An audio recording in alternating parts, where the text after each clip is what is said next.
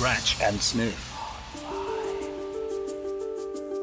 My special guest today is a jobbing actor living and working in Manchester and has totaled up an impressive CV of roles in TV and radio, including a BBC sitcom, her own Radio 4 series, and currently one of the stars of Britain's best loved soaps.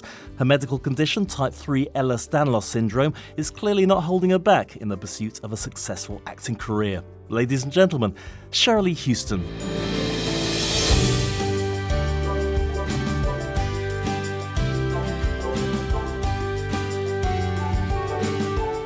Okay, Cherylee, it's wonderful to have you on the show. Our second Corrie legend this season, as Julie Hesmondhalgh joined us at the beginning. Um, welcome to Scratch and Sniff Online. Oh, hello, and yeah, happy to be following Jules. Um, well, let's start initially by rolling back those years and talking about your background and important influences like school and family, etc., that both began to mould you and allowed you to find inspiration in getting into acting. Oh gosh, um, that's, that's quite a start question, isn't it? a massive question. What's your favourite colour? Should we start with it? blue. Oh, it's mine as well. Is it? Yeah. I like a petrol blue. Oh, get you. Yeah, but um, oh no, influences. Well, I went to youth theatre from the age of sixteen. Um, I got a lot of influences from the Duke's Playhouse Theatre, um, because they let you be parts of their shows. You learn a lot about acting discipline, staging, all the different aspects of it. Um, yeah, Victoria Munich led there, and she was quite inspirational in the fact that she took us as a group to see so many shows all over. You know, we were forever coming through to Manchester. We went, we saw. I remember saw a Complicité show called Streets of Crocodiles, and then in six months later, she took us to see where Bruno Schulz had lived in Poland, in Warsaw. So fascinating, yeah, and lo- saw a lot of different theatre there. So, what was your first uh, role then? I, I, heard I heard a rumor something about a pantomime horse. You want to expand on that? yeah. No, that was linked to the Dukes again because I'd I'd been part of their youth theatre for two years, and when they did their shows in the summer season, as a group, me and my youth theatre mates used to do a takeoff of the play, pick one actor, and mimic them at the after show party on the last night, and from that the director gave me offered me an acting ASM role at the Duke's Playhouse as front end of the pantomime horse, Cinderella's double, and the wolf, and I had to pull a lot of ropes. Oh right, okay. I, have been back end quite a few times, but I do know my place. So. Was there anybody at school or in terms of um, early influences that led into you wanting to get into drama school in the first place? Oh, um, seeing the film Annie made me want to, even though I can't sing and I can't dance.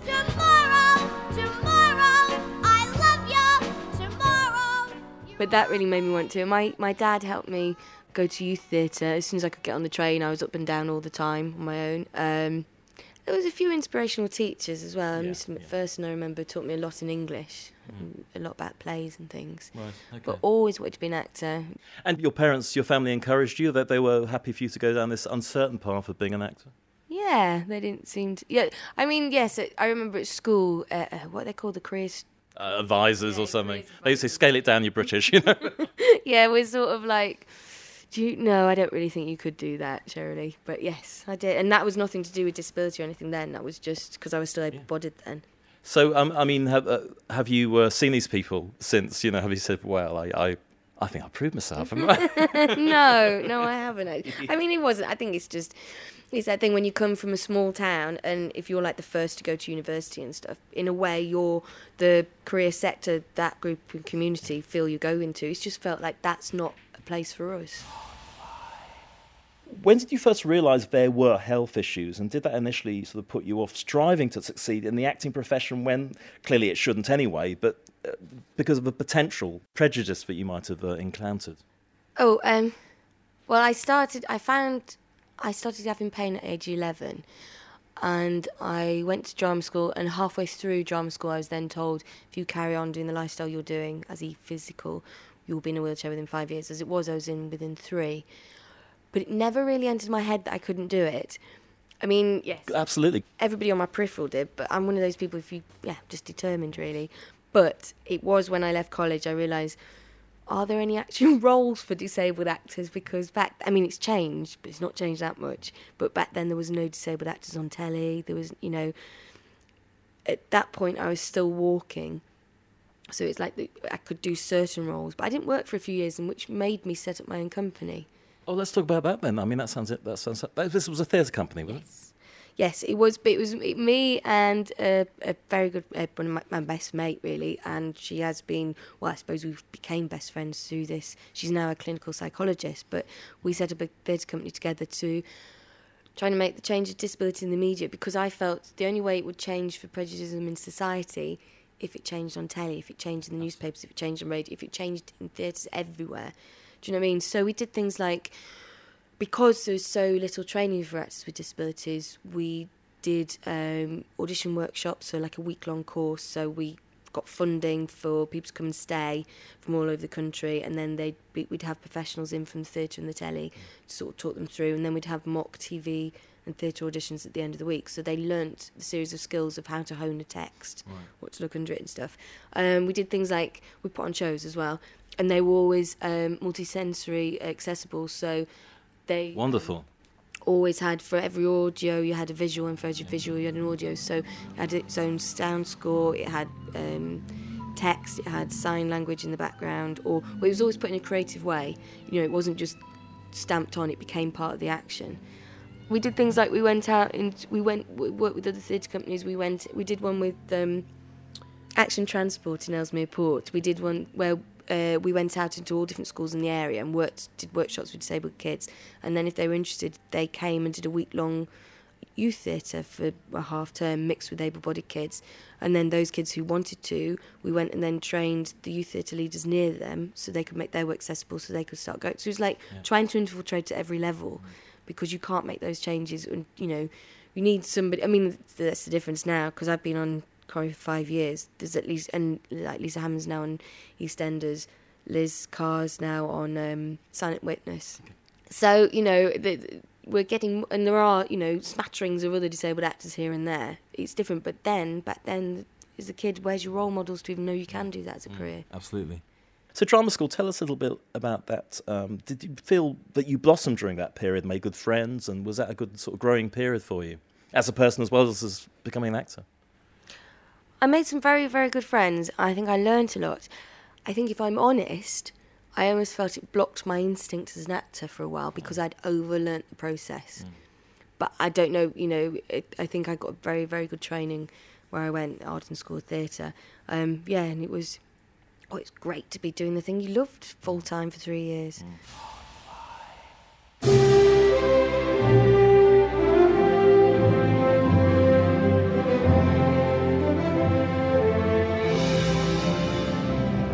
So, you started your career. Um, I know you've done Doctors, The Bill, uh, Holby City, um, Emmerdale, and let's talk about Little Britain as well, because that sounds absolutely fantastic. Um, you were with Andy, the disabled um, character, and apparently pushed you down a hill or something? Yeah, he did. It was it was very funny because it was it was one of the there were such lovely people as well, and it was quite. I think there was a bit of sense in the room at the time, and they, and Matt actually said it out loud, you know, because you know it's normally him, and then suddenly he feels a bit aware that there's somebody there who is actually a wheelchair user and playing on the gag that they're playing. But it was brilliant. But I was so excited because I thought that I was going to get to wheel down this hill. And then suddenly there was a man dressed like me in a wig. Oh, what a shame. No, I really I was just going, just give me a shove, I'll do it. It's fine. Uh, no, uh, insurance and health and safety and so on. but they were lovely because I came and auditioned for that part, and they said, "Well, you come a long way just for that, so will you read for another?" And then they put me in that as well. So I was in a computer says no one as well. Computer says no. So that was lovely. And that was just like a general part. It wasn't. It wasn't. A, there was no disability connection with that. No, but I think that's what slightly will start to become the change with the media is that once they see that you can act, then they'll Yeah. go, oh, you could do. Oh, it's just for a bit more forward thinking. And at the moment, there's so much fear surrounded by it, of, or getting it wrong. Do you find in- industry perceptions just continually are a bit, little bit dumb? I mean, people play, play a certain sort of role, and they just think, well, that's all you can do, and it, it really just does take you to actually do something else for them to say, oh, okay. Uh, yeah, I, I I don't think they're dumb. I think they're fearful. Okay, perhaps not dumb. That was perhaps a naughty word, but it, it's, it's frustrating for some people I've spoken to in the past. Oh, it's incredibly frustrating. I get mine massively frustrating, but I just think they need to think, think outside the box a bit. It's that thing of oh, also, do you need to write the character disabled? Could you just not get an actor, the best actor for the role, and let disabled actors start auditioning? And that's slightly changing a little bit. We've been working with Corrie, and Corrie's made massive changes while I've been there. We've had several um, actors in, in like a couple of episode roles who've got disability where the disability's not mentioned. They were Mm. just aud- auditioning for a part. Somebody, somebody quite recently, I seem to remember, he was at the. He was, I don't know, some salesman or something. Ah, yeah. Well, It was in the bar or something. Oh well, that's brilliant. Yeah, there's there's quite a few different people, and that's and we've done. We actually did an audition workshop course run by ITV just before Christmas, actually, um, and then the all the actors got an opportunity to be filmed by uh, and work with Corrie um, directors, and then they were all taught how uh, from the casting director in the morning how to approach an audition, all the information they needed. So it's changing.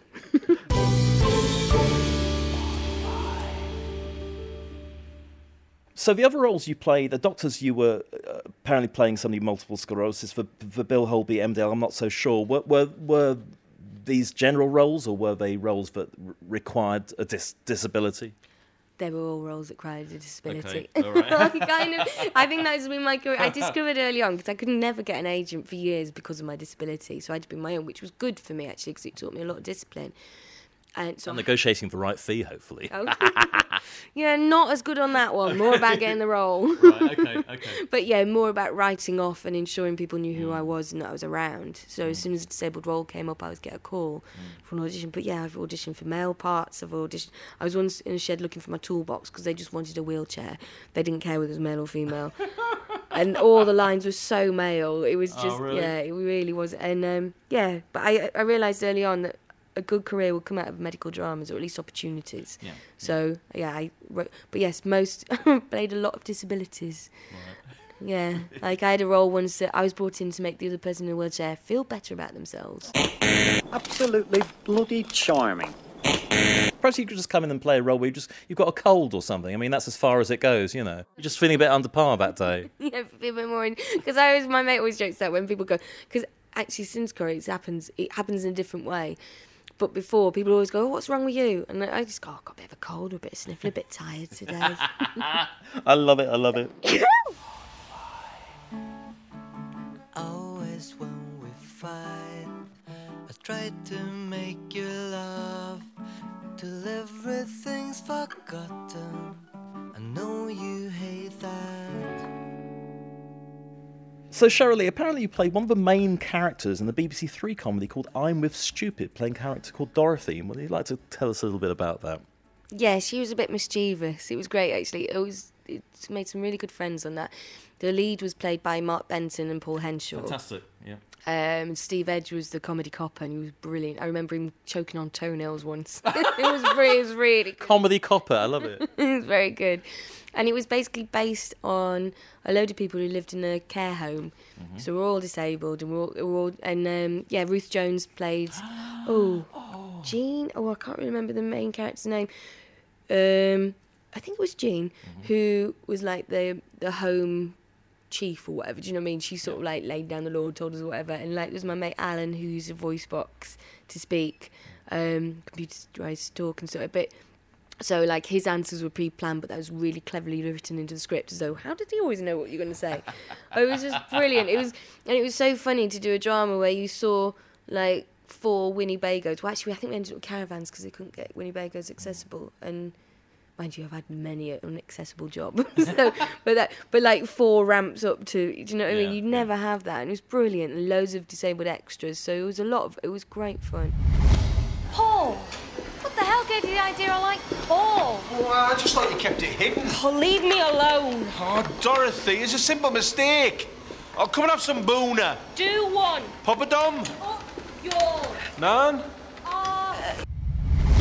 It sounds fantastically groundbreaking. Did, Yeah. did you feel it, it did make an impact in the in the industry?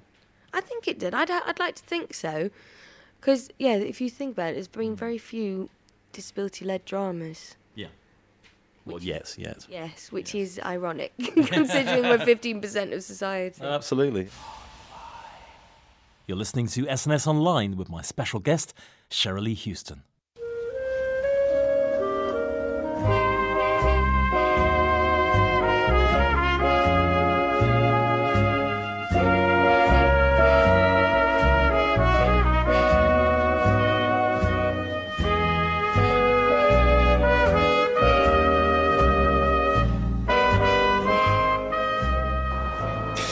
Say something to me, even if it's to tell me that you hate me. You have always been my hero. I am not afraid of life because of you. I decided I could be a mum because of you. And I've never let my disability get in the way because of what you taught me.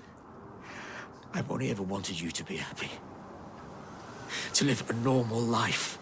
I have cried myself to sleep every night for years. Years! Sometimes I still do. Izzy. Have you any idea how guilty I felt watching you struggle as a single dad? Seeing Katie grow up without a mum. Knowing, thinking it was all my fault. No. I never want you to think that.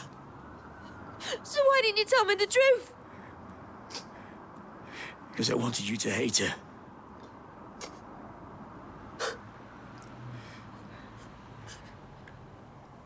You made me hate myself so you could be a hero. What kind of father does that?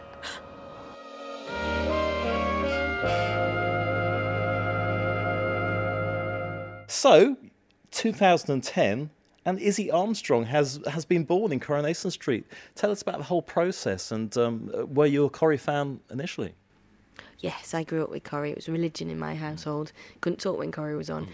Um, I knew it was happening because I'd be, been to one of many conferences over my time where they talk about what changes they can do with disability in the industry. Never happens. but but weirdly, Kieran Roberts, who was a, he's the executive producer at Corrie, said I pledge now I, we will get a disabled character in. And this happened a year or so before they then started auditioning. So I see I was up for an audition. Um, and at that time they didn't know the, the male or female character, which I thought was really clever actually, because actually if your pool's smaller, find the best actor and then create your character, mm. if that's the way you know. And I think hopefully that will change with more disabled actors being prominent mm. or known, or you know, or just the knowledge of their existence mm. will change. But at that point, so in a way, from knowing the role was going to happen, and then I auditioned. There was a group audition, and then we were all called back, and we had 24 hours to learn eight sides of pe- uh, script. So that's all I did for 24 hours was non-stop that hmm. script. Went to my mates for tea, just did the script, did the script, did the script. I knew it backwards. Hmm. Then we had a screen test, and then about five or six weeks later, I learnt I got the job. Oh, that's so exciting. And, and did you know that this was quite a big deal? You weren't going to just be in and out. I knew it was going to be six months, Okay, that's well, that's a good start. and also I was uh, recording a Radio 4 uh, afternoon play with uh, David Neilson at the time. I do solemnly declare that I know not of any lawful impediment why I, Michael John, Eleanor Ann. I got the call to say I was in, and he just gave me a cuddle and went, "Welcome to the family." bless. That's lovely. very, very lovely. So uh, you got integrated into the Windass family, and you've had some quite exciting storylines. What's what's been some of your highlights uh, in terms of testing your mettle as an actor? Um, I've learnt an awful lot about different emotions on screen because I'm quite uh, sort of gone through that gambit on theatre, but all my other jobs were quite, you know, never had a job this long, you know. And it's much much more closer to anyway with with TV um, in terms of the theatre so large and all. Yeah, so honing that, I've learnt a lot about placing your emotion. I've le- learnt an awful lot from the actors around me, like um, Ian Puleston-Davies, who plays my dad. He's so minimal when you're watching, when you're looking at him, and then you see it on screen and just the flicker of an eye, or the, you see the thought. It's brilliant. Yeah, yeah, no, he's fantastic, and, and and sadly he's leaving this year. Yeah. yeah. What a shame. Uh, Apparently he's going to be setting up some new play. He's writing a play or something. Julie told me. He's a very good writer. He wrote um, Dirty Filthy Love, Okay.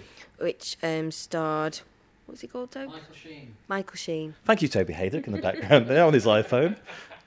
You can always rely on Toby, whoever anybody was. Where were you a minute ago? Scratch and Sniff. With Nick Randall. And I suppose if they had a disabled character in 10 years earlier, it might have been played by an able bodied person, you know, just because they thought that your health insurance would have been easier. So, I mean, as Julie was saying herself, that now her character would have been played by a genuine trans. So obviously things have moved forwards, well, not quickly, but uh, they're getting there, clearly. Yeah, I think that might be a ricochet of the DDA.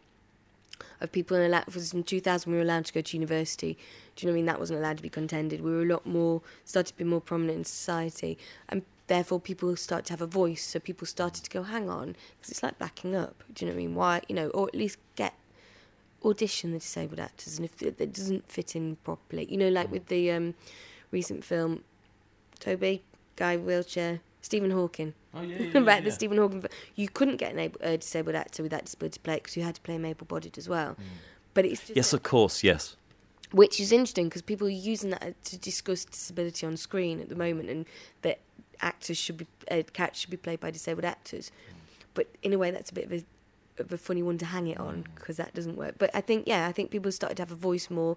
TV companies have started to listen, mm. and actually it is seen as it, because an able-bodied actor playing a disability, they play the disability, not the character. Because to them, that's a new thing. Yes. They learn. I know. I've used a wheelchair for 16 years, so I will know how to move about in it as though I've used it for years. Mm. Whereas you've got another, you look at actors who are playing that, they, they're all a bit, they keep bumping into things or it's just like, no. A really dodgy Dalek. You only do that when you're drunk acting. Because when I watch Coronation Street, when I see Izzy Armstrong, I see another strong, feisty character. I don't, I'm not aware of a disability. It's it's. It, it just doesn't impact on any level in terms of storylines, particularly. Perhaps it did a little bit early on. Now, my question to you is this: I think it's fantastic that they're going in the right direction, so they're not making a big deal of it.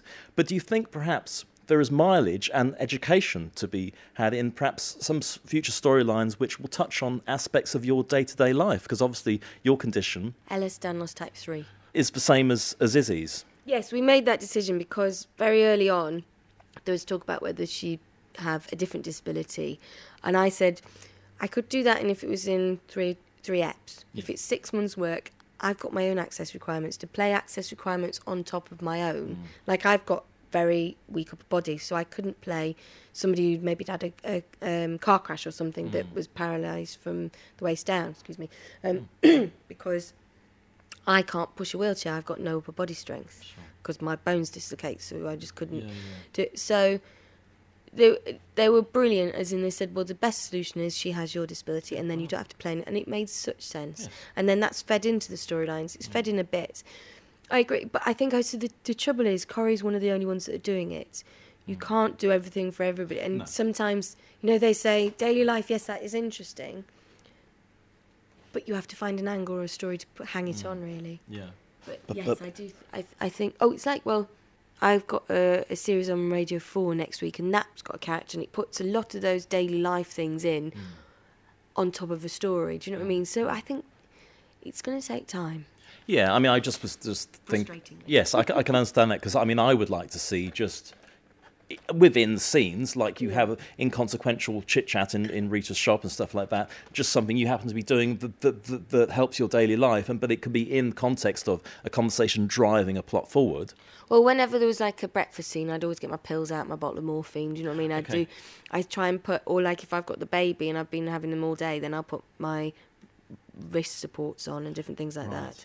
Yeah, okay, so there is some detail there. Okay, um, I, I must ask you because obviously with a disability, the, the Windass family have now moved to this flat, and um, I was uh, oh there was a buzz. Oh, it's uh, Izzy's. Uh, that would just uh, just buzz her in, and then it sort of cut to you. It was sort of implied that perhaps you had been carried a bit, but it, it, it, they, they they really sort of almost like shied away from it, and I found that quite odd because there's no stair lift. Oh, there is a stair lift. We oh, is there? We had um, three episodes where we mentioned how brilliant it was that Owen had got. Um, but that's the thing, I suppose, because we've we've established it, and then it's it's like people always say, "How did you get in the factory?" And whenever we did a scene where we were going in, I would always go to the fire doors, and every, a couple of people come with me. But sometimes it's been cut away, or if it's just Yeah. you don't notice these things. But I've got um, a manual chair in the flat because obviously you couldn't get the electric chair up. But that's why I'm always being pushed in the flat because I can't push myself around. I understand. I, I think that's the problem with Corrie and what Julie was saying about that there there is there's so much Corrie out there. It's almost producing a feature film in a half a week. Yeah, you but you can't remind people every week that there's a stair lift. because there's so much else you've got to remind them of every single episode and, and fit that into the dialogue. So okay, I get that. Okay, I'll let I'll let you off on the stair lift. I know, but I'm just like, Oh. Why have you got poor and means you have to live around the corner upstairs? I felt oh so sorry. Gary, can you just stop? I don't want to talk about chips or your mum and me dad. I want to. I want to talk about us, you and me. What about us? Oh, come on, you can't be serious.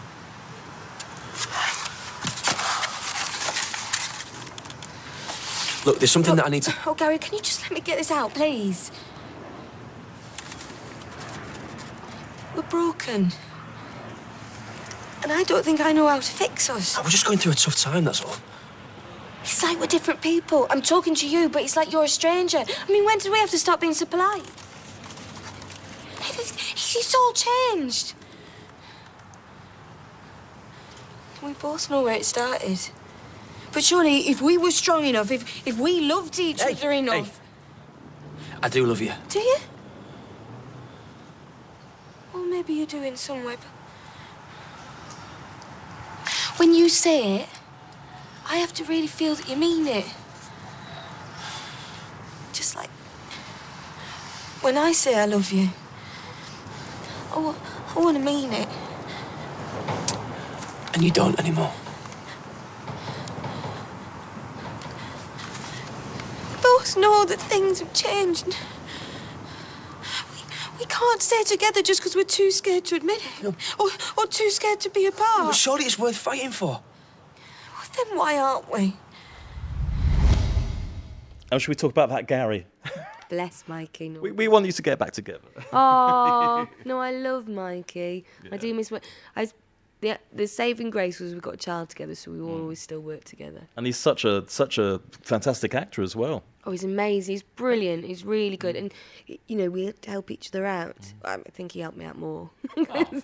no, he's very. He's he's good at. No, I think we were did actually help each other quite. You, mm. you know, if one of you's had a bad, or you just know your thoughts aren't there, or or if you just thought of trying it this way, you know, we'd really sort of work well together. Excellent. Uh, oh, it it just occurred to me to, to uh, the fact that you've now moved to a brand new Corrie set. Now, how has that been for you? And have they made lots of considerations compared to the, what's the old set compared to the new for you? Um, the old building used to have a lot of like little nicks on the door frames, which would kind of Chez's wheelchair she went through sometimes because there's a lot of like 180 degree turns. So it was, you know, have to reverse, do a bit of a 360 sort of turning your wheels to get into the mm-hmm. green room sort of thing. So this is brilliant, and there's electronic doors and everything. I noticed so slowly over time because when I first started, they invited me to the set before the show before I started filming to find out what wasn't accessible. So they put a few drop curbs in for me. Mm. But over time, Roy's got rid of his step, Rita's got rid of her step, the bistro's gone flat. Do you know what I mean? It's always, which is lovely because in a way that's what happens in a community. If you have a wheelchair, you slowly, mm. you know, somebody puts a ramp out, or you know, there's a bit more awareness there. And, and suddenly there's an extra window in the Rovers. Should we discuss that? Oh. Was that aliens? I know, but that that's a proper fan noticing that. They've made now the whole set. You can go around without touching the cobbles at all in a wheelchair or drop curbs. right. They sort of got rid of some of the cobbles outside the factory, and that's gone smooth. And there's a smooth bit by Gales, so I can actually go all the way around without because cobbles hurt. You see. Yeah. Oh God, absolutely. Yeah. I wouldn't want to ride a bike on those.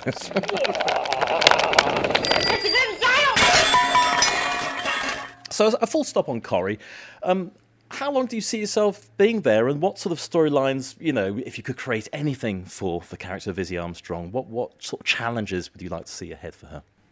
Ooh. I don't know because the, the writers do always come up with stuff that I don't expect. Um, I'm enjoying my time there, so I'm definitely there for the foreseeable as I see it. Hopefully, um, oh, something that puts her in the mire, something that's quite gritty, out of, out of character for her. Do you know what I mean? Something that challenges her and therefore would challenge me as an actor. Oh, that sounds wonderful. And, and I was also going to ask, what about other parts? I mean, say you took a sabbatical, what other parts would you like to do in the future? Oh gosh, a variety, as big a variety as possible, I think. Um, yeah, and I suppose also, I'm really happy at Corrie though. So as an actor, I'm still being challenged there. Mm, mm. But also, you know, we, we have done radio and stuff. And presumably, radio, in terms of a disability, you you can be playing a disabled character, or you can just be anybody, really. Yeah, yeah. Totally. And So yeah, the disability always puts a different element on things, which I think is quite exciting. Yes, absolutely. Or I'd like, yeah, somebody really Essexy or somebody, you know, scout or somebody a different accent. Um, You could be in Doctor Who. Toby would love that. You and Toby in Doctor Who together. I'd love to be in Doctor Who. You could be evil geniuses. Nothing in the world can stop me now!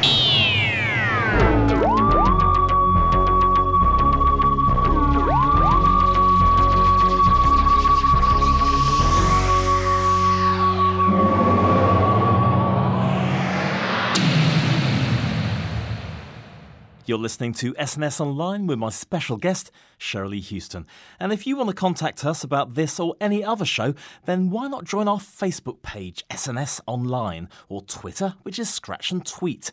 Past shows are available again to be downloaded for free by searching for SNS Online on SoundCloud or Mixcloud by searching for me, Nick Randall. So, Cherylee, what would you say to someone young listening today with a disability, uh, wanting to follow their dreams, either entering the path you've chosen or, or elsewhere? I'd say always follow your dreams because there's always, whether you're able-bodied or disabled, there's always going to be somebody to go, oh, that's a, you know, I don't think you can. But that's them playing safe. Don't take no for an answer. If you mm. believe you can do it, you can. Mm. Push, work hard, really find out what you need to do and put the hours in. Mm. You can get anywhere. Absolutely, I, I agree wholeheartedly with you.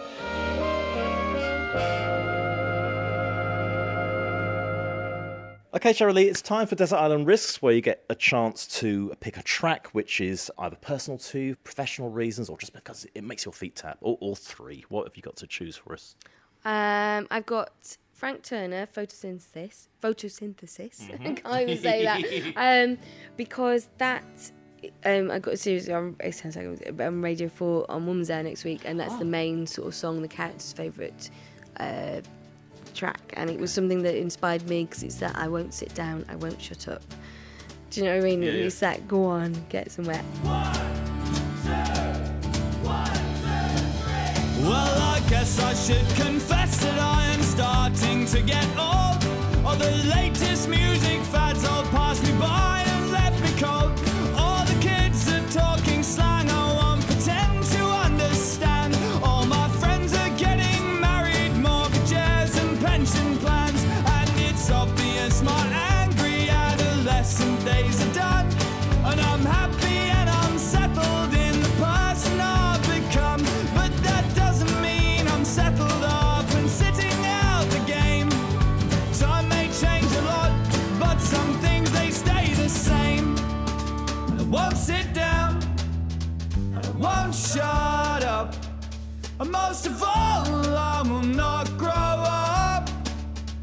Won't sit down, and I won't shut up. And most of all, yeah, I won't grow up.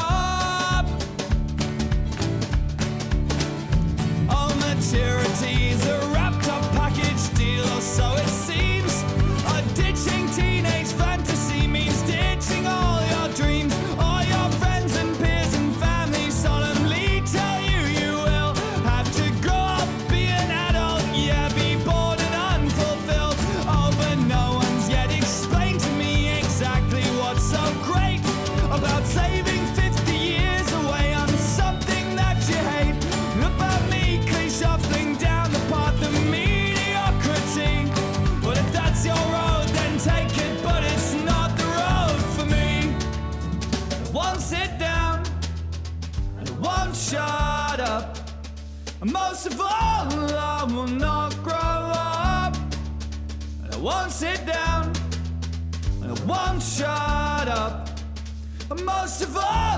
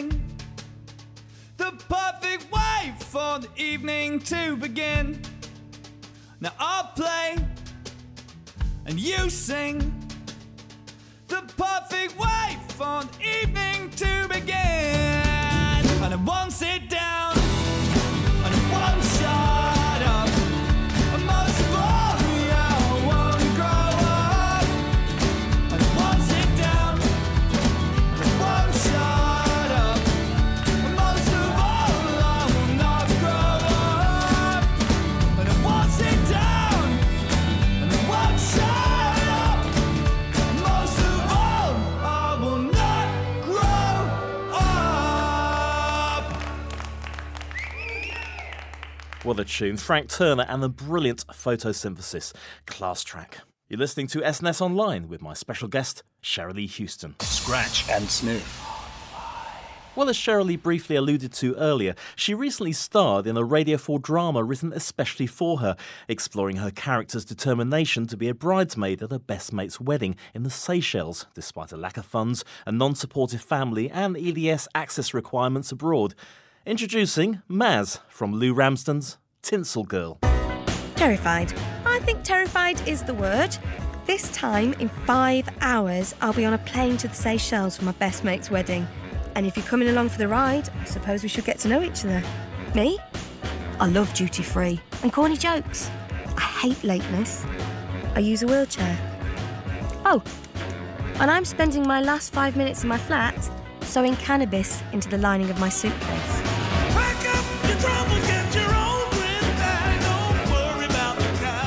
Hello? Oh, hola. What are you doing down there? Checking in, I hope. I didn't even see you behind the desk. You're in a wheelchair. Thanks for noticing. Oh, well, I would do. We all get disability awareness training here. Passport? And let's get you some assistance, shall we? Irfan? Irfan, lady in a wheelchair. Thanks. And luggage is that? On the belt, please. Oh, um. And perhaps the gentleman behind you could help. Sir? Hmm? Could you give this lady a hand? Oh, uh, sure. Oh, really? There's, there's no need. Good man. And did you pack this yourself, sweetheart? Uh, no, my nurse did it for me. Of course. And do you know if your nurse put any blades, aerosols, or any other prohibited items in there? I was kidding, I haven't got a nurse. Uh, no, left my weapon arsenal at home. Look at you, you're funny and everything. Maz there managing to be funny and everything in a wheelchair. So, Cherylee, let's just talk a little bit about you know the actual condition you have and, and day-to-day life for you as a person, not as Izzy in Coronation Street, and and um, yeah, how how that goes for you. Ooh, it's quite a biggie. Um, it's funny because actually years ago I probably wouldn't have talked about this, but now I feel because I've kind of shown I can do my job, I don't mind as much. Uh, I'm a chronic pain sufferer, which uh, I've got Ehlers Danlos type three and fibromyalgia.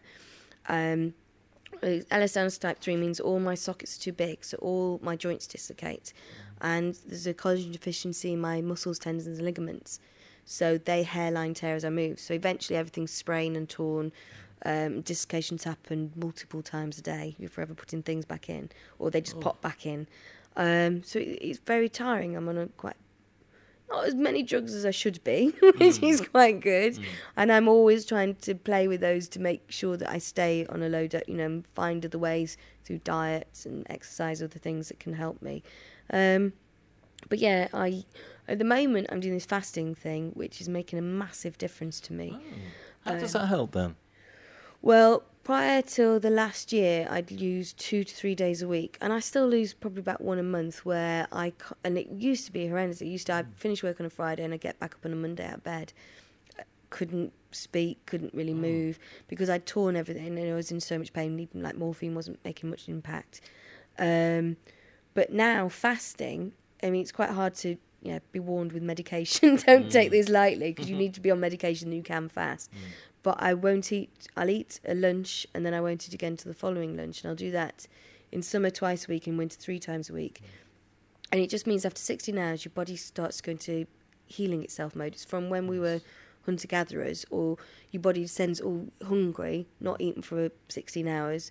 Need to make myself as strong as I can for the next kill or the next mm. find. Mm. So if you don't eat, you've got to take a lot of advice on this, though. I'm not mm-hmm. saying this lightly, and you know, check with your medication. But for me, I have found that I don't have those massive. I don't dip. I have two, you know, two days or so. Then I fast, which means I've got back to day one as though I've been in bed for two days. Mm. So yeah, it's it's fascinating, but I'm still learning about it before I can sort of fully share. It, it is fascinating, but it's also wonderful that you've you've worked something out that's that's, that's better for you because you look fantastic. Well, I didn't. I just yeah, I eat a lot of vegetables and I do a lot of juicing. I have to do. Don't rub it in, love, just because I like pizzas. I love a pizza. Scratch and sniff. Online! With Nick Randall. So, Cherylee, it's time for track two of your Desert Island Risks. What have you chosen for us? and my second is Jake Bugg, just because it. And my songs change all the time, but this is the one at the moment that's making me. Just, I just think mm. to it. It's a good thinker, called Note to Self.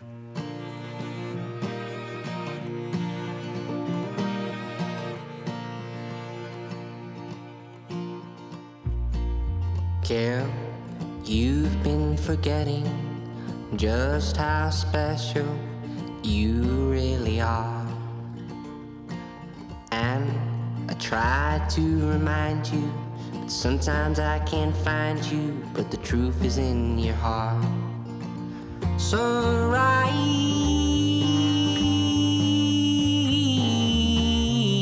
a note to yourself.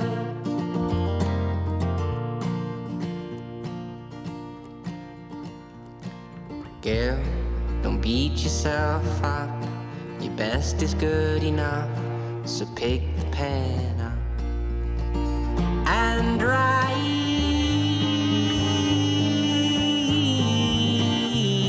a note to yourself. A note to yourself. Don't be cruel, cause things do happen, and you know it's not your fault. Don't cover your wounds with the salt.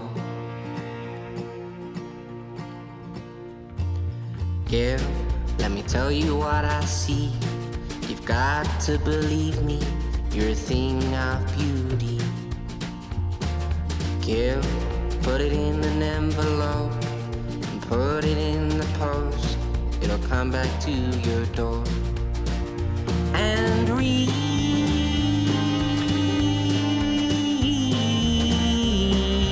note to yourself, note to yourself.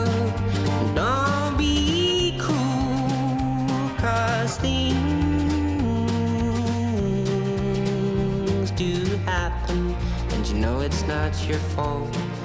Don't cover your wounds with the salt. And write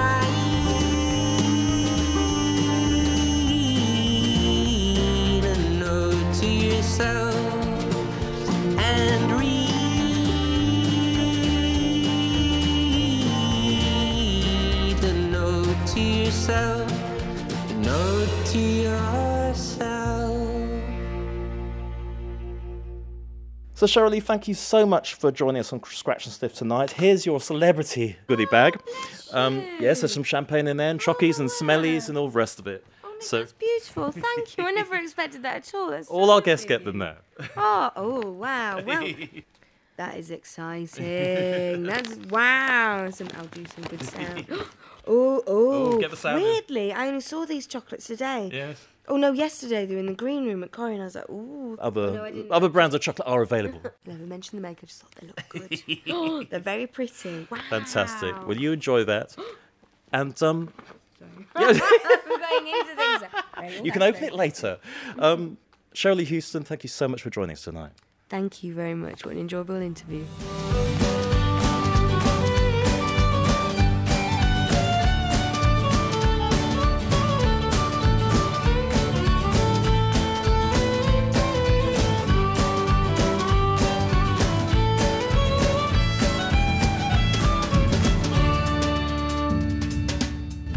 And our thanks again go to the wonderful Cherylee Houston, with a couple of brief asides from past SNS guest Toby Haydock.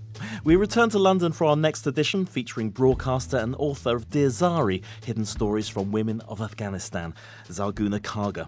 But until then, from me, Nick Randall, goodbye. Now I'll play and you sing the perfect way for the evening to begin. Now I'll play and you sing the perfect way for an evening to begin. And I won't sit down.